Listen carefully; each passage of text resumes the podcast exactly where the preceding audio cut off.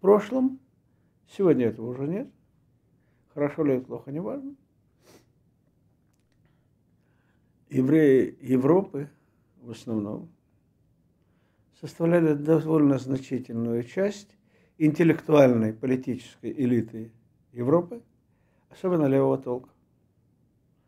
Это тоже влияло в какой-то степени на политику Советского Союза по отношению к Израилю, поскольку левое движение, э, которое тогда существовало, сегодня его вообще нет, оно имело большое значение в международной политике Советского Союза. Проблема, которая была в Советском Союзе, которой сегодня, к счастью, уже нет, это политическая заангажированность, то есть э, э, приверженность каким-то догмам,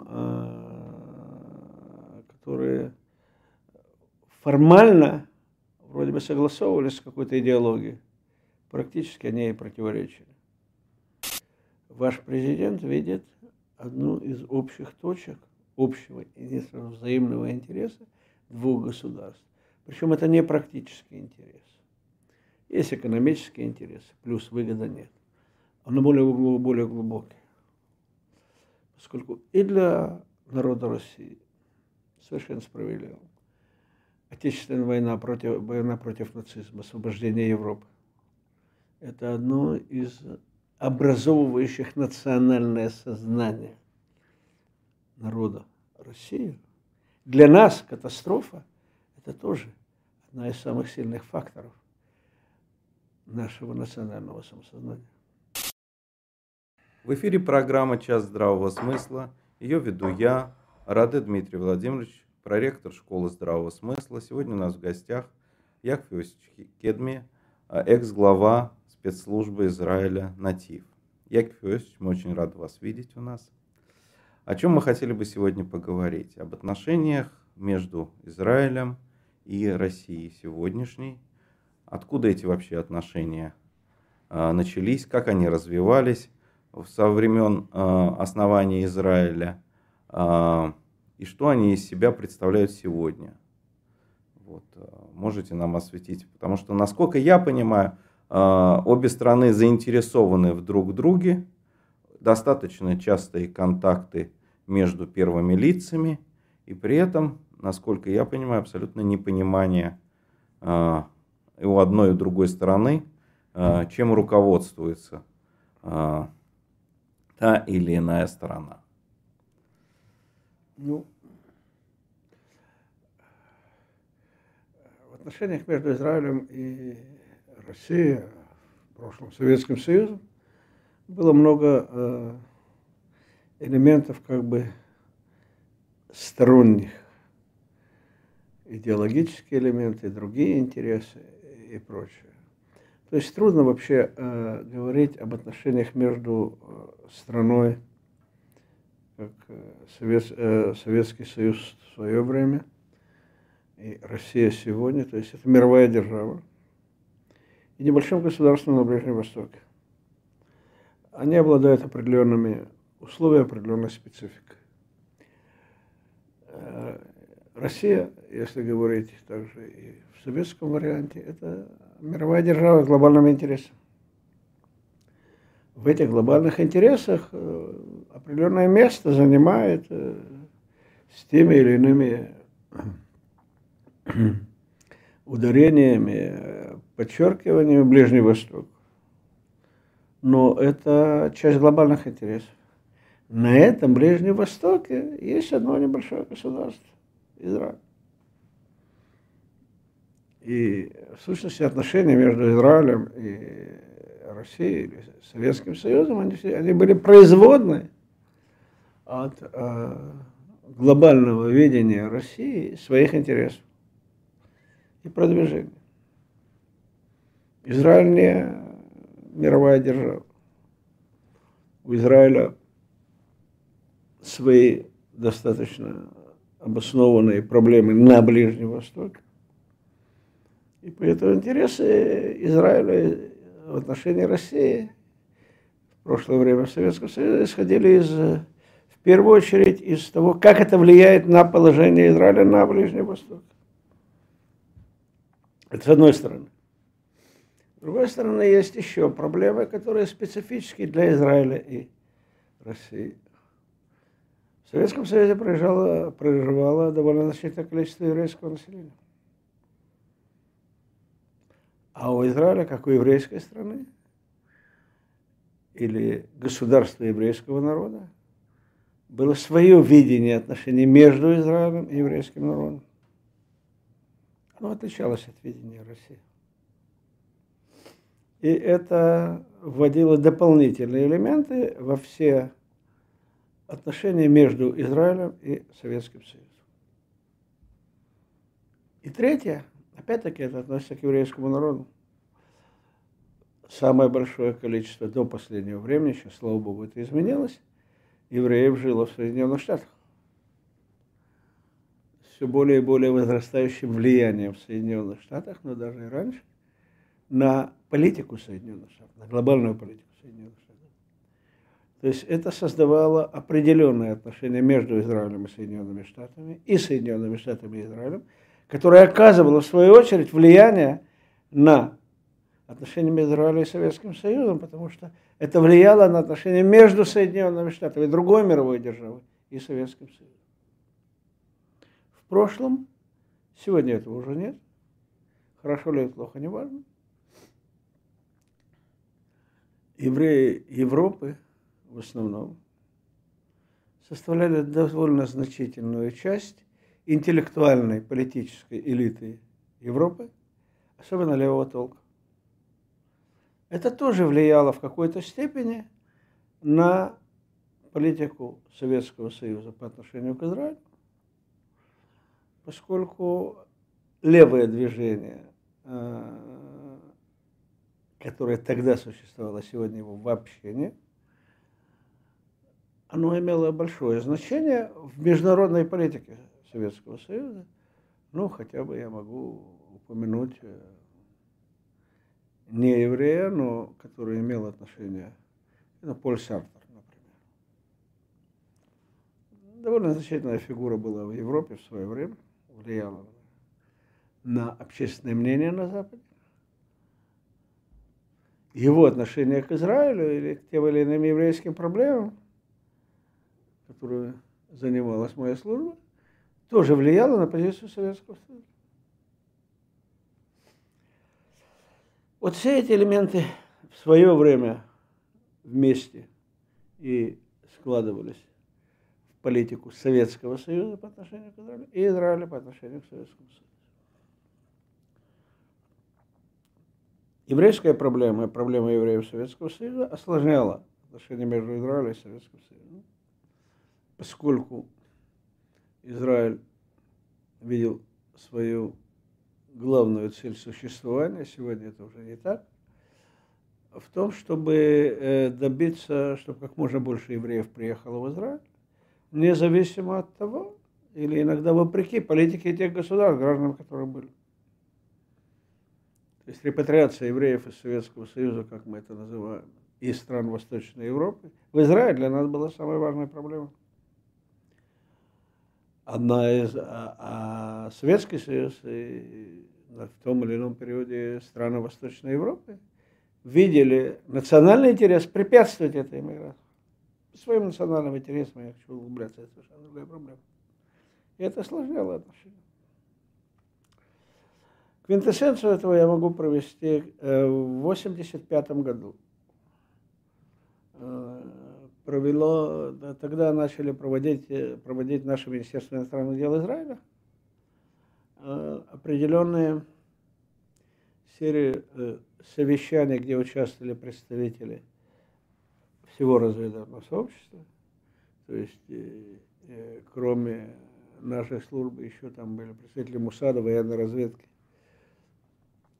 и представители частично академического службы безопасности и Министерство иностранных дел.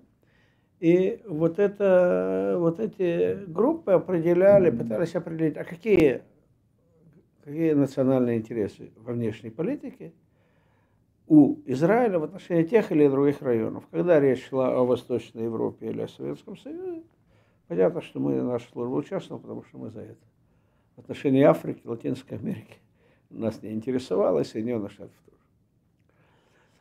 И вот в 1985 году министр иностранных дел после серии совещаний он определил, основной интерес Израиля в Советском Союзе – это репатриация евреев. Точка.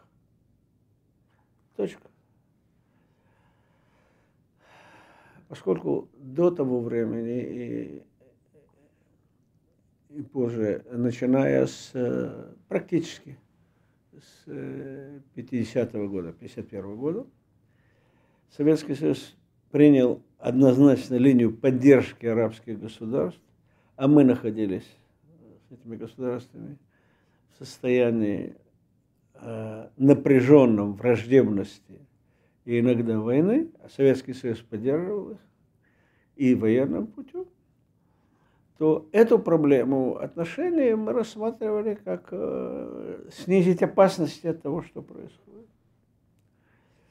И э, о каком-то улучшении, развитии отношений трудно было говорить, потому что Советский Союз из своих, своего видения интересов а, а, однозначно поддерживал арабскую сторону, даже если они иногда делали действия, которые не совсем а, согласовывались с, российским, с советским видением, ну, например, война 67 года и война 73 года, она шла не против видения Советского Союза, того, что желательно с точки зрения интересов Советского Союза и развития событий на Ближнем Востоке.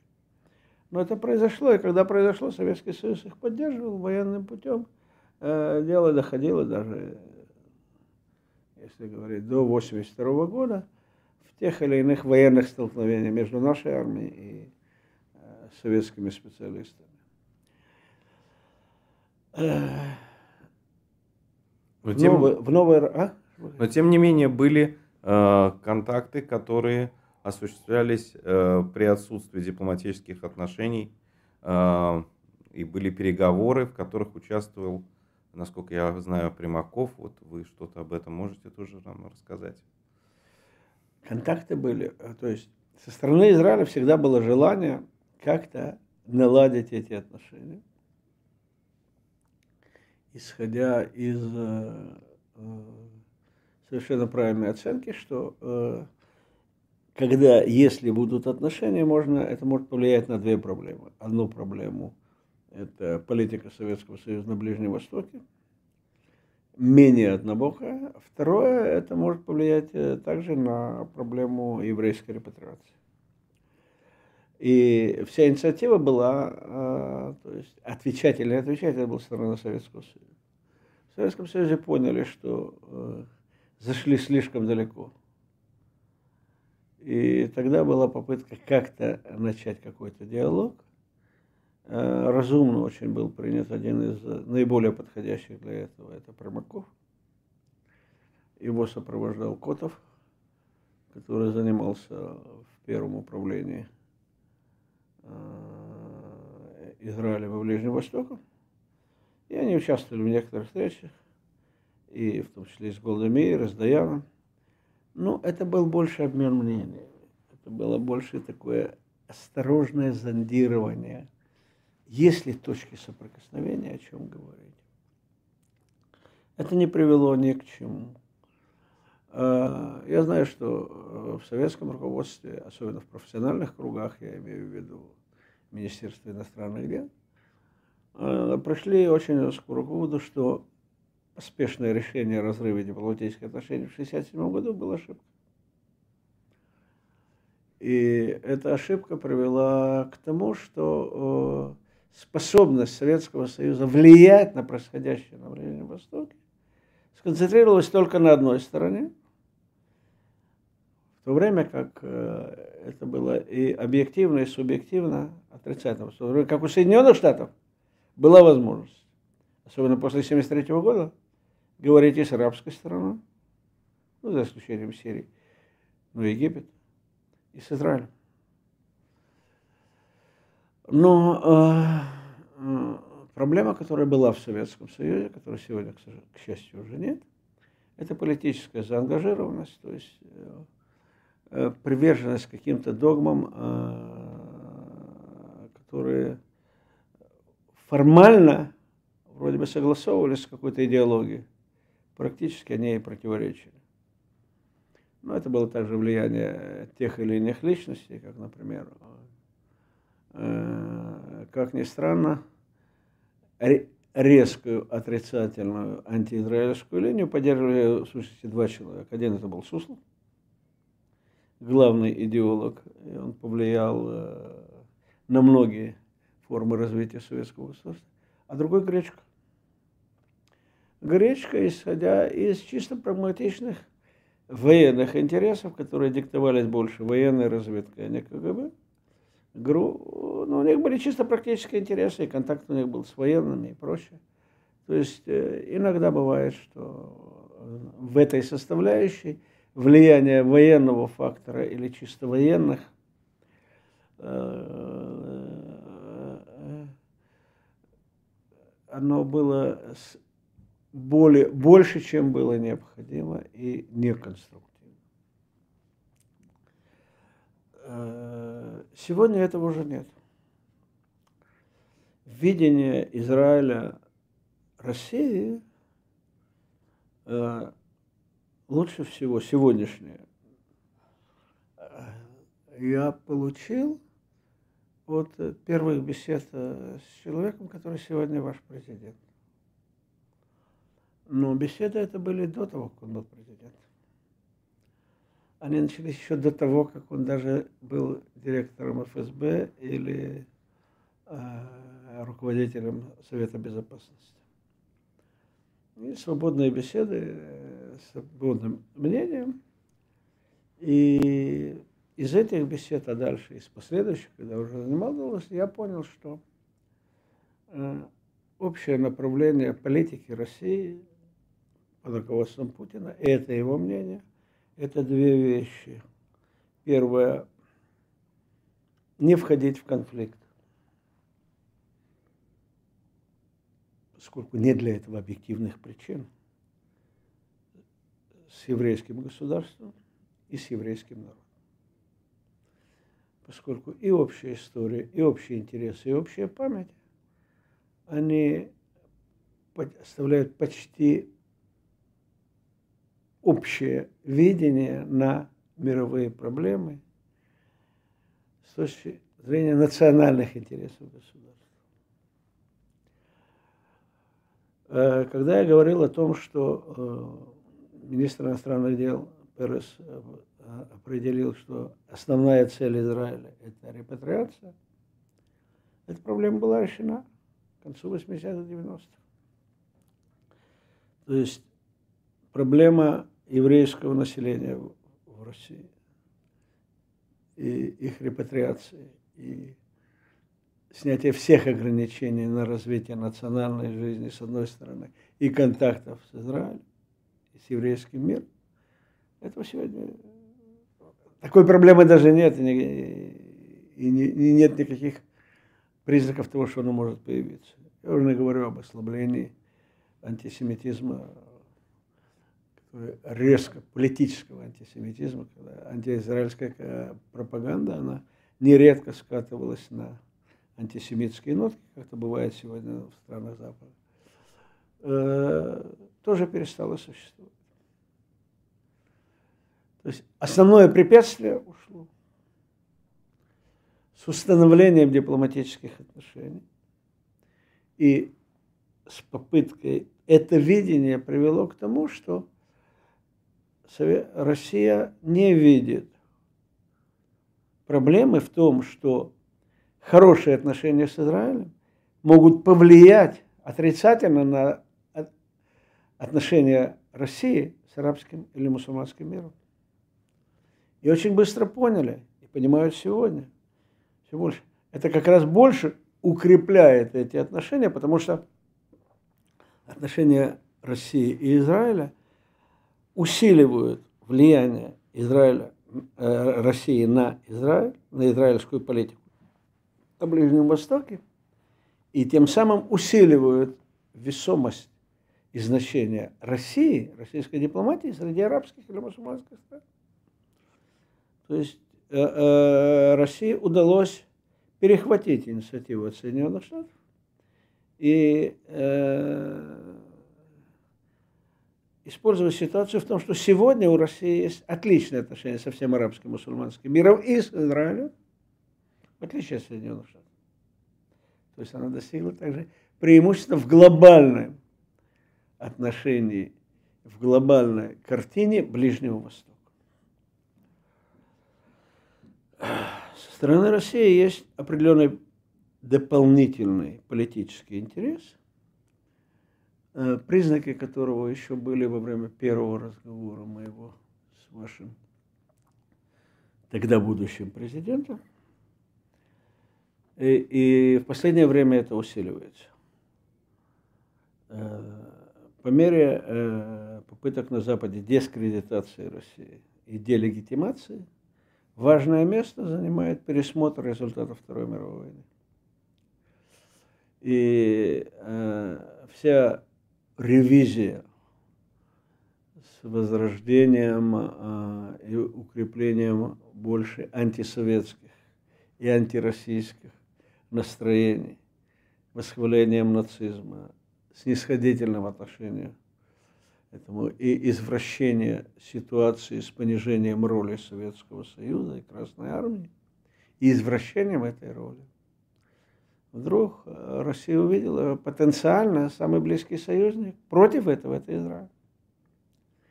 Потому что та катастрофа еврейского народа, которая произошла, и та совместная борьба, которая была, как евреями Советского Союза, и в рядах Красной Армии, и в партизанских отрядах, так и еврейским народом. Против нацизма, вдруг превратилось, что две основные общности, еврейский народ и Россия, они сопротивляются этим попыткам обеления, возвращения э, и реставрации про нацистских настроений и извращения роли Красной Армии. И вот в этом совершенно справедливо, э, поскольку это сегодня актуальная проблема России, ваш президент видит одну из общих точек общего и взаимного интереса двух государств. Причем это не практический интерес. Есть экономический интерес, плюс выгода нет. Он более, более глубокий. Поскольку и для народа России, совершенно справедливо. Отечественная война против, война против нацизма, освобождение Европы.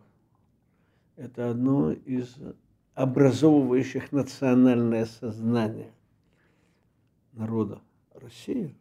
Для нас катастрофа – это тоже одна из самых сильных факторов нашего национального самосознания.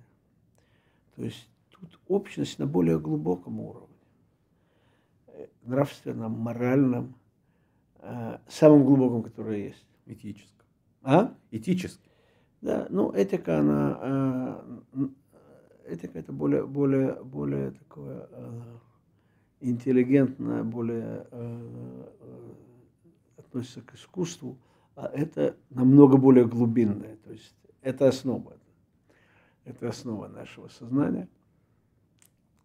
Это и э, не, не зря и у нас, и в России подчеркивают и по-особому отмечают все, что связано со Второй мировой войной, с катастрофой, с Великой Отечественной войной.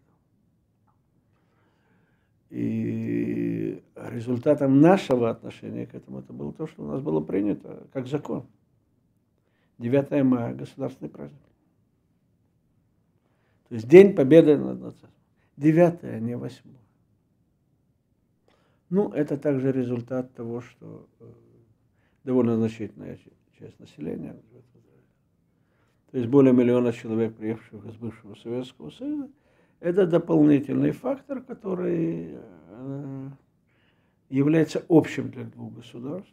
Как правило, он положительный. Все-таки э, общая культура, общие знания, общее понимание – это то, чего нет у России ни с одной страной мира. Я имею в виду на Западе. Это не сравнивается, невозможно, конечно, сравнить.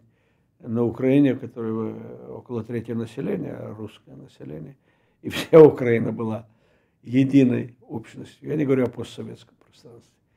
Но всех остальных стран, включая Восточную Европу, наиболее общий этнический, этническо-культурный фактор – это между Россией и Израилем, и это тоже положительно. То есть это те факторы, которые влияют.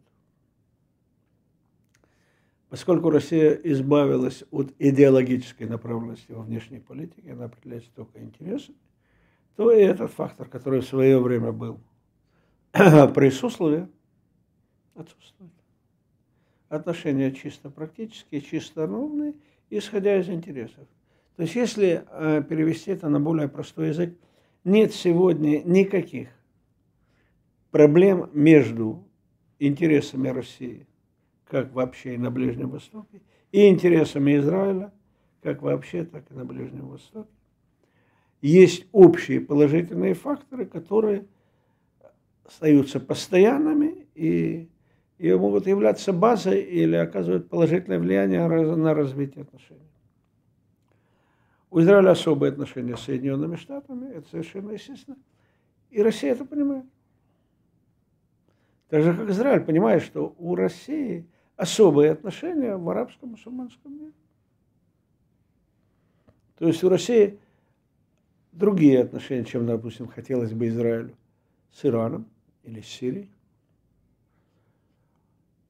или с мусульманским движением. Ну, мы с этим считаемся. Поэтому Россия то же самое считается. Да, у Израиля особые отношения с Соединенными Штатами.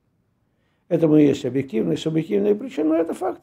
Значит, надо с этим считаться поскольку Израиль считает, что отношения с Соединенными Штатами являются одним из основных национальных интересов. Некоторые в Израиле считают, что это основной интерес – сохранять особые отношения с Соединенными Штатами. Не все, но есть такие. Россия с этим считается. И совершенно справедливо, хорошо. Мы будем развивать наши отношения. Но есть другая проблема. А, вообще-то э, исследовать другие страны, понимать их, это очень сложно.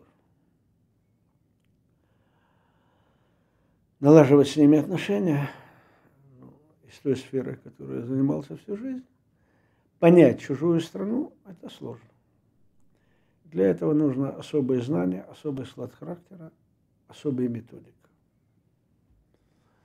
Первое, что необходимо, это заставить человека, заставить себя быть абсолютно объективным.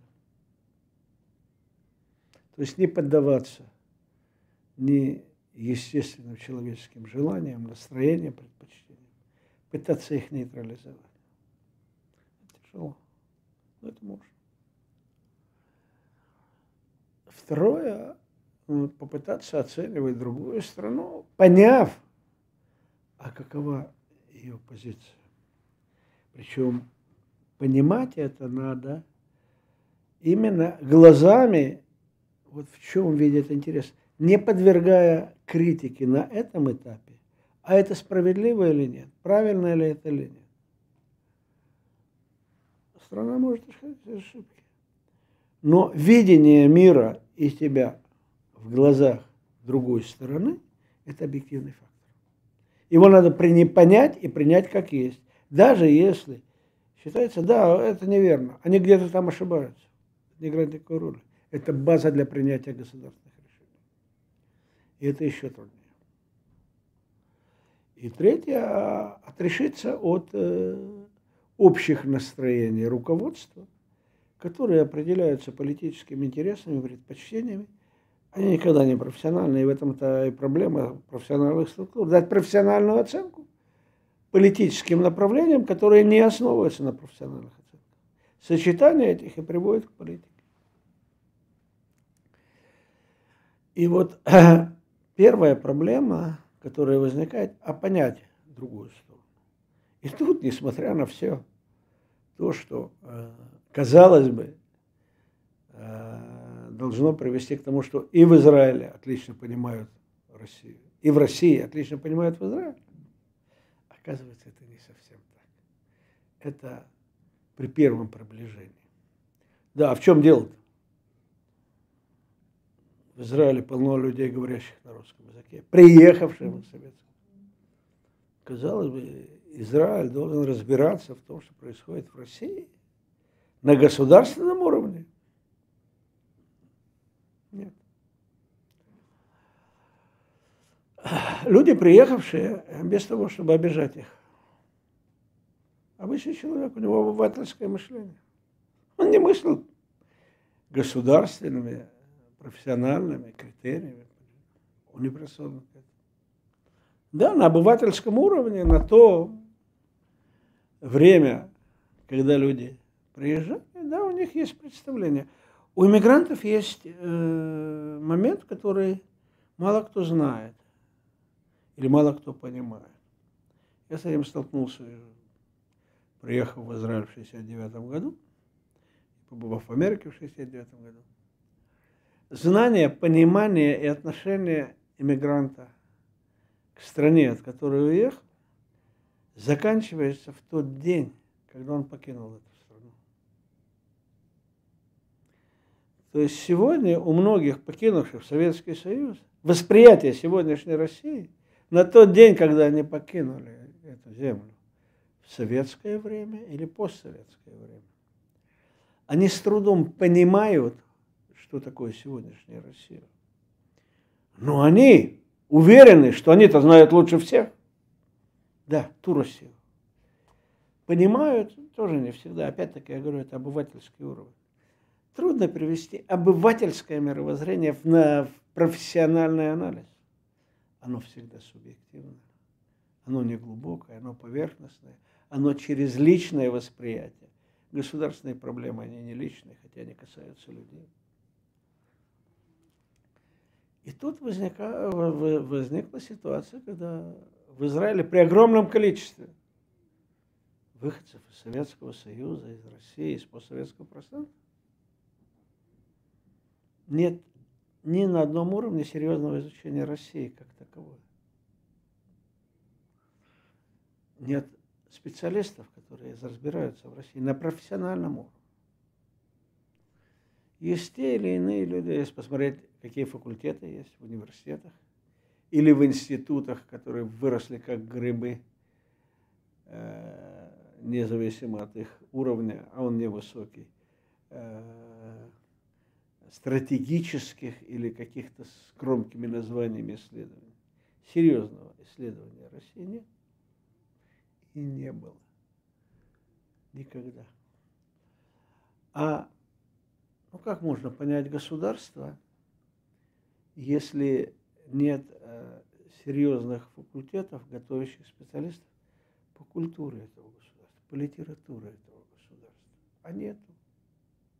Ну и в России э, не институт не, я Востоковед... Перейду к, я перейду к России. Хорошо. Я говорю сначала да. про свою страну. Да. Этого нет. Те или иные люди, которые как-то боком имеют отношение к изучению России, в основном это выходцы из разведывательного сообщества, но поскольку Израиль никогда не был в центре изучения разведывательного сообщества, ни Россия никогда не была, и Советский Союз, это большая страна, нас интересует только то, что относилось к Ближнему Востоку. Это люди, больше связанные с военной разведкой. МИД никогда не готовил специалистов, вообще израильский МИД по его структуре, по какой-то стране. Да, есть специалисты, которые работали в, мире, в МИДе, они там, допустим, знают арабский ну, все знают английский, французский. Вот так, часть из них, может быть, в какой-то мере знает, более знакомы с арабским миром. И ту проблематику в Израиле серьезно. Но, но не больше. То есть нету э, базы э, чисто человеческой, профессиональной, из которой можно было бы набрать людей для серьезного, глубокого изучения России, постсоветского пространства. Я уже говорю про другие государства. И серьезного отношения к России в Израиле на профессиональном, академическом уровне не было.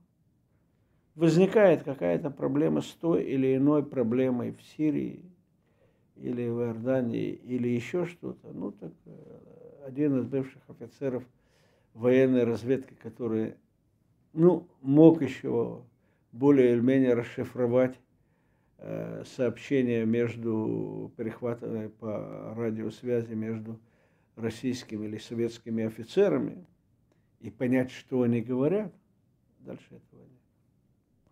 Это совершенно другое. И э, не случайно это факт, который один из серьезнейших э, бывших офицеров военной разведки, молодой парень, но он глубоко изучал вообще мировые проблемы в этой области, но он занимается только частично проблемами, связанными с Россией, в основном в области высшей военной стратегии, он великолепно разбирается. Он как-то провел анализ, и он сказал, ни разу за все время существования разведного сообщества в Израиле и до, до образования, и после, ни одна оценка в отношении Советского Союза не была верной. Ошибались, ошибались всегда на протяжении всего. То есть это парадокс, несмотря на то, что русскоязычного населения, начиная уже с образования Израиля, в Израиле было сколько хотите, включая выходцев из царской армии, из Красной армии, участников гражданской войны, я уже не говорю о революционного движения на с начала 20 века. Нет. Ну, в этом отношении мы в хорошей компании. Соединенные Штаты, оценки разведного сообщества Соединенных Штатов до сегодняшнего дня ни разу с 1946 года, когда был образован Центральное разведное управление, ни разу не были верными. Всегда ошибались. Но американцев это не только по отношению к. Кстати, в Израиле это также верно, но не с такой абсолютностью в отношении арабских стран. Как ни парадоксально, выходцев из арабских стран же у нас много. И оперативное и другое покрытие арабских стран у нас было очень хорошее. А в отличие от России, не занимались никогда Советским Союзом. То есть сегодня нет базы в, в нынешней России то же самое. Политическая направленность, идеологическая, которая была, не позволяла развить те связи, те, тот потенциал, который мог быть в Советском Союзе для правильного исследования Израиля. Изучение языка, культуры тоже нет на хорошем уровне. Факультеты по ивриту готовили специалистов или для служб в свое время в Советском Союзе, или чисто формально. Знание языка, оно необходимо, но не определяет, что человек будет разбираться. Я еще раз говорю, сколько в Израиле знает русский язык, а сколько из них понимает сегодняшнюю Россию. Ну и язык тоже в Институте стран Азии и Африки МГУ кафедры иодайки была создана только в 2005 году, а кафедры филологии э, иодайки нет до сих пор. То есть есть да. и, э, иранская филология, есть э, турская филология, есть э, арабская филология, кафедры иудейской филологии нет вообще. А зачем? Мы спросим кого-нибудь старого или молодого еврея, который говорит на иврите. Ну, нет. Они тоже это Э, вообще э, э, произошло сдвижение восприятия, понимания еврейского мира в сегодняшней России на всех уровнях, причем на высшем, оно поверхностное, искаженное, больше под влиянием карикатурно, карикатурных евреев религиозного лагеря, причем определенной части и через их, через их объяснения пытаются понять сложнейший организм еврейский народ. Он очень сложный, он непростой. И вы, нам самим очень трудно в этом разбираться. Э, с древними народами, с запутанной культурой, с развитием, с наслоениями всего, это не так просто, понимаете. А народ древний жил во многих странах, все эти наслоения в той или иной форме э, не арифметическим сложением проявляются сегодня в Израиле. И поэтому так трудно понять. А пытаются, очень часто это я называю, пытаются искать ответы под фонарем. То есть там, где есть свет, это, а свет под фонарем это не то, что не там проблема. И вот обращаются к одному, к другому человеку, который живет в Израиле. А что вы об этом думаете? А он человек. Он думает, исходя из своих предположений, предположений из своего видения Израиля, как ему это видится. Оно не объективно. Оно почти никогда не объективно. Большинство этих людей вообще не занимались объективной оценкой информации. А если речь идет о религиозном, я не против религии, то есть я человек нерелигиозный. У религиозного человека есть особое мировоззрение. У него оно соответствует с его религиозными понятиями. Это наивысшее. И поэтому оно никогда не может быть объективным. В физике, в математике может быть тоже не всегда. В реальных науках. В этой области да никогда. Особенно в стране, э, в национальном сознании которого, в народе, религия или религиозные постулаты, даже не в связи с религией, играют огромную роль в его национальном сознании. И влияние этого трудно людям понять. И поскольку нет хорошего, глубокой базы, из которой можно, на базе которой можно было бы изучать Израиль, изучать сегодняшний Израиль, изучать еврейский народ. А это тоже общность. Всего-то в этой общности еврейского народа сегодня, если принять также представителей от смешанных браков, но которые функционируют как евреи, 26-28 миллионов человек. Намного больше, чем евреев официально 16 миллионов. И эта общность, она, являет, она играет довольно значительную роль, хотя бы если говорить о Соединенных Штатах. Кто в России анализирует и понимает, а что такое еврейство в Соединенных Штатах, какая его роль, какое влияние на международную политику, какое влияние на политику Соединенных Штатов. То есть это идет на примитивном, поверхностном, случайном уровне. А этого нет. То есть с двух сторон, несмотря на объективность, что должно было быть, этого нет. Причем а, а, очень много на это влияет коммерция. На Западе проблема. Финансируются проекты, которые интересны по каким-то абсолютно причинам. Тем, у кого есть. А кто финансирует? Люди, которые абсолютно не понимают в этих делах, это их не интересует. Гранты даются тем, у кого деньги. Те, которые зарабатывают деньги, они ничего не понимают в международной политике. Они умеют зарабатывать деньги. Более законный, менее законный способ. И поэтому направление развития научных исследований, если государство в них не принимает участие, израильское государство не принимает их участие, оно определяется интересами обывательскими, финансирующих кругов. Или у кого из них можно выдать на ту или иную. Я помню, когда я уже ушел в отставку со службы, ко мне обратились двух научных, говорят, слушай, а, а вот ты бы мог помог нам организовать э,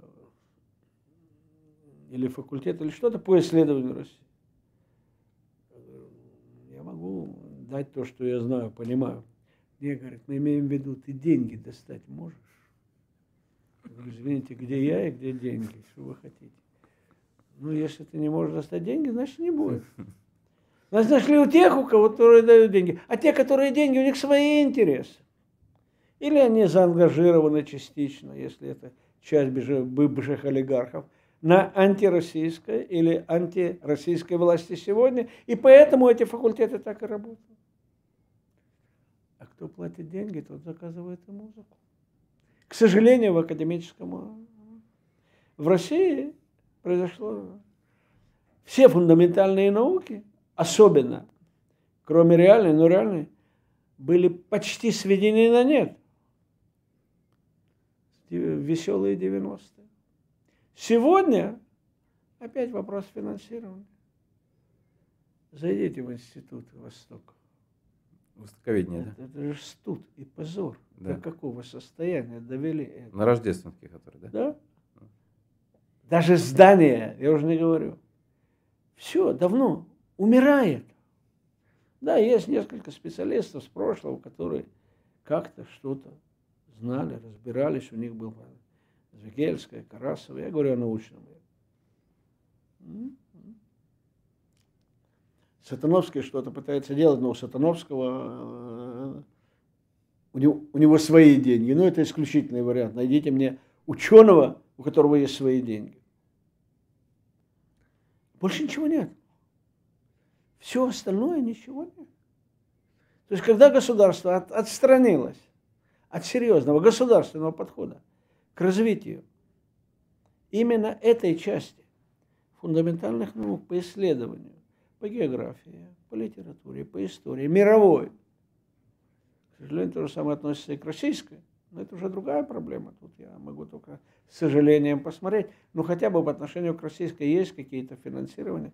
И чисто и, и в России можно найти деньги. Все, что касается мировой культуры, мировой литературы. Ничего. Ну, Израиль тут в хорошей компании. А кому это нужно? Да, в, в Институте мировой литературы в отделе Азии и Африки вообще нет ни одного специалиста по иудаике. Ни профессора, ни доктора наук, никого. Ну, как нет вообще. Израиль как будто его нет. Ну, ну вот, э, единственное проявление интереса России было это, когда Познер пригласил Амуса Оза, одного из лучших израильских писателей, на встречу и задал вдруг он умер по телевизору. Все. И это отношение к израильской литературе, к израильской культуре, к тому, что вообще, что происходит в Израиле. На академическом уровне ничего нет. Те, которые когда-то как-то начинались, у них есть какие-то навыки профессиональной, глубокой работы. Ну, извините, они же, они же ничего не могут сделать. Ну, тут пишут работы, я читаю их, иногда встречаюсь э, с ностальгией, интересно, хоть можно... Они понимают хотя бы, о чем идет речь. Ну, когда нет финансирования, когда нет внимания. И на этой почве развивать отношения очень трудно. Тогда эти отношения скатываются к дельцам. И эти дельцы определяют в соответствии со своими интересами, как будут развиваться отношения. Культурной составляющей нет. Да, из, есть определенное потребление культуры из России в Израиле. Люди, которые привыкли к этим песням, к этой музыке, к этой эстраде, к этому театру, да, приезжают на гастроли, ну хорошо. Во-первых, гастроли это всегда полухалтура. То есть, если посмотреть спектакль в российском театре, в Москве, в Санкт-Петербурге, тот же театр, когда он выступает где-то там для этих э, провинциалов, в лучшем случае, это не то. Это на порядок ниже, на порядок убог. Не в угоду, не в угоду им сказано, ни условий нет, ничего. То есть нету развития нормальных отношений. Но это не только по отношению к России. Это не только по отношению к Израилю. Это общая проблема Израиля по отношению к миру и России по отношению к миру. Слишком все перешло на коммерческий уровень. Коммерция науки не делает. А без этого развитие отношений, оно определяет чисто экономическими интересами. Но чисто экономические интересы, они, если пытаются их трансформировать через мелких дельцов, так так оно и выглядит. А, и развитие экономических отношений между нашими странами развивается медленнее. Намного меньше и намного хуже, чем могло и должно было быть. По вине двух сторон. Ну, неважно, сейчас не буду вдаваться. И э, поэтому э, и в этой области на это накладывает определенный отпечаток в областях, которые Израиль мог бы, и Россия очень заинтересована, Это в области высоких технологий. Они всегда связаны с вооружением, электроникой. И тут уже влияние Соединенных Штатов, ограничения, которые накладывают Соединенные Штаты. Но это также касается и Китая. То есть это отрицательный фактор, который не позволяет развить отношения между Израилем и Россией на объективно должном уровне. Сотрудничает в области высокой технологии и электроники, а опасность или опасения в Израиле, или прямые указания Соединенных Штатов, вот этим вы с Россией или с Китаем не занимаетесь. Несколько раз это нанесло огромный ущерб нашим отношениям с Китаем и продолжает. Ну и с Россией тоже. Хотя основной беспилотник э, российских вооруженных сил, который наиболее часто используется и уже в более совершенном варианте, это то, что было поставлено Израилем. Но в Израиле-то его сделали 30 лет назад. Вот. Ну, а да, продали технологию, разрешение их использовать. Американцы тогда не очень серьезно к этому относились. Но сегодня это основной беспилотник, которым пользуются российские вооруженные силы. И в Сирии тоже. Э, ну, а вот, вот э, так выглядят сегодня отношения. На политическом уровне отношения хорошие. Это определяется, с одной стороны, видением Израиля со стороны вашего президента и руководства. Не допускать конфликтных ситуаций, и если они есть, погасить, потому что есть более высокие, более важные взаимные интересы. И пониманием израильского руководства, которое сегодня лучше было раньше. В свое время были проблемы, у меня на этой почве были, был конфликт и с руководством, и с разведывательным сообществом. А в конце 90-х о том, какова роль России на Ближнем Востоке. И с ней приходится считаться. Израиль с ней считается. И сегодня он принимает это как должное, хотя не все в восторге от российского присутствия в Сирии, но приходится к этим считаться. И мы считаемся. И этим объясняются частые контакты между российским руководством и израильским первыми лицами. Это не вопрос личной дружбы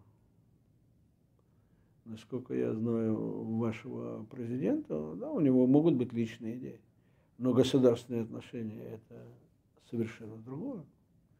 Есть необходимость в частных контактах, и в основном эти контакты связаны с желанием обоих руководителей избежать конфликтных ситуаций, которые могут осложнить отношения. И если посмотреть глубже на эти контакты, они связаны с тем, как принять меры для предотвращения конфликта, даже случайного. И когда был случайный конфликт, были приняты особые усилия, особенно со стороны вашего президента, погасить его, не переводить его на отношения между государствами. Хорошо, произошла ошибка. Было что-то сделано, но это частный случай. Не надо возводить его в идеологию. Ну, и для предотвращения конфликтных ситуаций это хорошо. Для развития отношений ну, бесконфликтная ситуация помогает. Для развития отношений в области борьбы за сохранение памяти Второй мировой войны, ну, ваш президент поэтому и согласился в январе приехать в Израиль на открытие памятника жертвам катастрофы. Поскольку это входит в национальные интересы России сохранения истинной, правильной памяти и видения происшедшего во Второй мировой войне и Великой Отечественной войне. Тут общая база. И как это не трагично, но это тоже часть нашей общей истории. А, меня интересует, э, э, ну вот нас интересует это ваша оценка а, глобальная с точки зрения того, какой расклад сил в общемировой, потому что то, что было в 20 веке, а, величие государств оценивалось по их а, военному потенциалу, но мы переходим в новый информационный век, и величие государств определяется их влиянием нам, намного больше. И вот тут Израиль можно назвать тоже великим государством, потому что его влияние распространяется далеко на более широкие э, пространства, чем Ближний Восток. Э, Израиль влияет на умы и э, администрации президента, Израиль влияет на других, Великобританию тоже влияет. По-моему, этого еще не понял сам Израиль. Нет, в Израиле это поняли, а в мире немножко э, гипертрофированное понимание и привлечение роли Израиля в этом отношении. Израиль мало влияет на американскую политику. Американская политика определяется американскими интересами. Еврейское лобби в Израиле никогда не действовало в отношении Израиля против политики американского государства. Оно этого опасалось. Когда это входило шло в ногу с интересами Соединенных Штатов, тогда да, против интересов Соединенных Штатов. Никогда не было демонстрации евреев Соединенных Штатов против политики Соединенных Штатов по отношению к Израилю. Даже если эта политика шла в разрез с интересами Израиля. Они боятся как огня влияния или попытки войти в конфликт с своим правительством. Есть те или иные политики, но еврейство Соединенных Штатов, так же, как оно боялось выступить в защиту евреев Европы во время Второй мировой войны, то же самое и сейчас. Когда это в соответствии с американской политикой, когда Рейган, президент Рейган, проамериканский, произраильский вроде бы, после того, как э, Израиль уничтожил атомный реактор в Ираке в 1981 году, цель которого была создать ядерное оружие в Ираке. В тот же день Рейган наложил эмбарго на все поставки оружия в Израиле, включая самолеты, которые должны были прилететь. Была хоть одна демонстрация в Соединенных Штатах. Евреи в Соединенных Штатах что-то сказали, набрали в рот воды и молчали. Сегодня при нынешнем президенте, поскольку есть определенная корреляция между внутренней поддержкой президента со стороны части э, фундаменталистских христи христианских кругов и небольшой части еврейского капитала, он этим пользуется. Он пытается использовать это, чтобы подавить поддержку большинства еврейского населения анти-трамповской республиканской пар, э, демократической партии. 70% евреев поддерживают демократов. Сегодня большинство евреев Соединенных Штатов настроены против Трампа. И по, если вы думаете, что Трамп понимает еврейский народ и евреев больше, чем в России, то вы ошибаетесь. Вообще для американцев понять другую формацию, другой народ, другую культуру – это mission impossible. Это же как было во время Джонсона и э, э, э, ну, Никсона. Они все время спрашивали, а можно использовать Израиль и нашу помощь Израиля, чтобы они повлияли на наших евреев ослабить участие в демонстрациях против войны во Вьетнаме. Не получилось. И тогда евреи участвовали в движении против войны во Вьетнаме в, наиво, в, очень большой мере.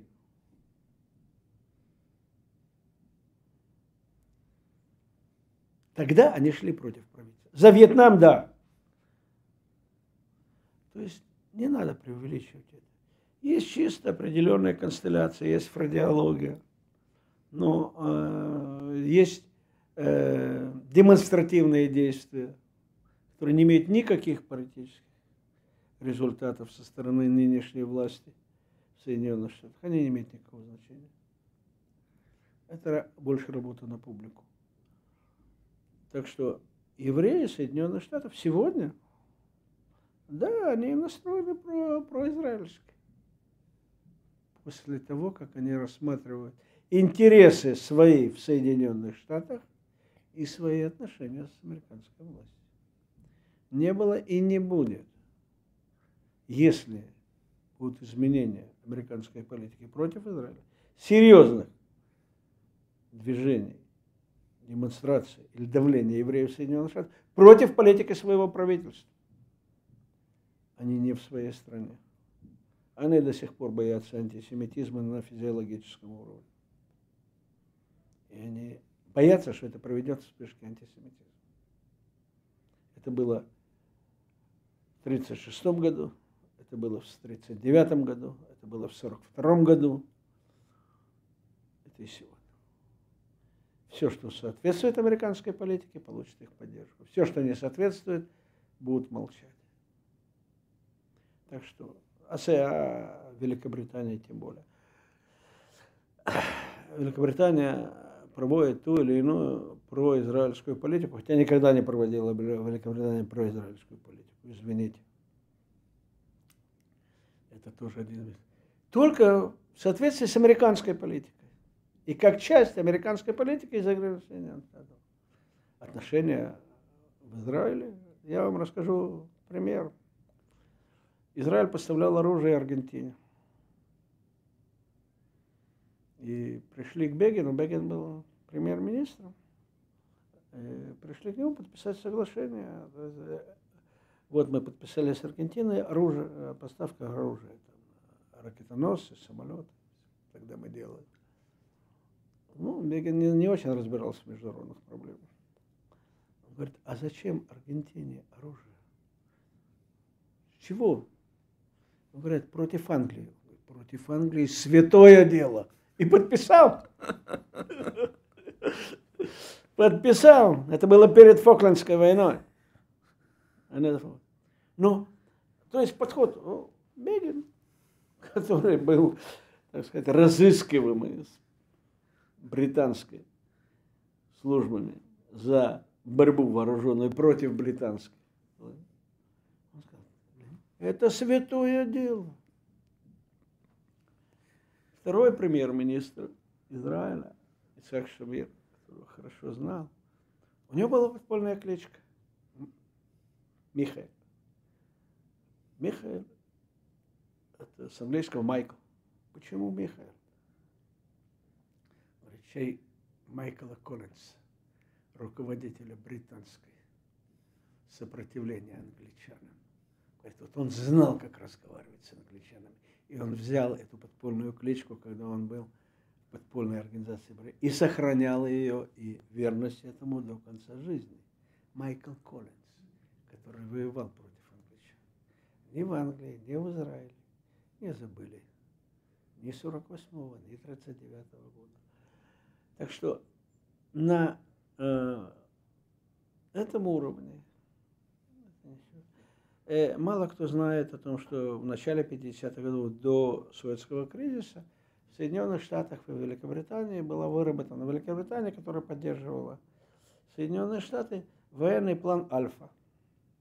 Военный план Альфа, он подразумевал при политической поддержке атаку британских вооруженных сил с моря и скрыто против Израиля в случае, если начнется война между Израилем и Иордании.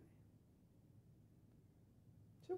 То есть планировались вооруженные действия Великобритании против Израиля уже в 1954-1955 году при поддержке Соединенных Штатов военные действия. То есть э, не надо идеализировать, это все война интересов. Как она была, как она есть. Так что э, нет большого влияния Израиля на э, эту политику. Есть видение интересов государства, если мы говорим о Великобритании, о Франции, или мы говорим о Соединенных Штатах, на Ближнем Востоке, и какова в этом видении может быть роль Израиля с точки зрения продвижения или поддержки их интересов, но не больше. Еврейский фактор тут не играет никакой роли. Никогда. Вьетнамская война, успокойте ваших евреев, чтобы они прекратили поддержку антивоенного движения. Ну, на этом уровне, да. И то было безнадежно. Хорошо, спасибо большое, Яков Иосифович. А, в эфире была программа «Час здравого смысла». Ее вел я, Раде Дмитрий Владимирович, проректор школы здравого смысла. В гостях у нас был наш а, а, друг, я не побоюсь этого слова, Иосифович Кедми, экс-глава спецслужбы «Натив». Спасибо большое вам, Яков Иосифович. Приходите Спасибо. к нам еще. Спасибо.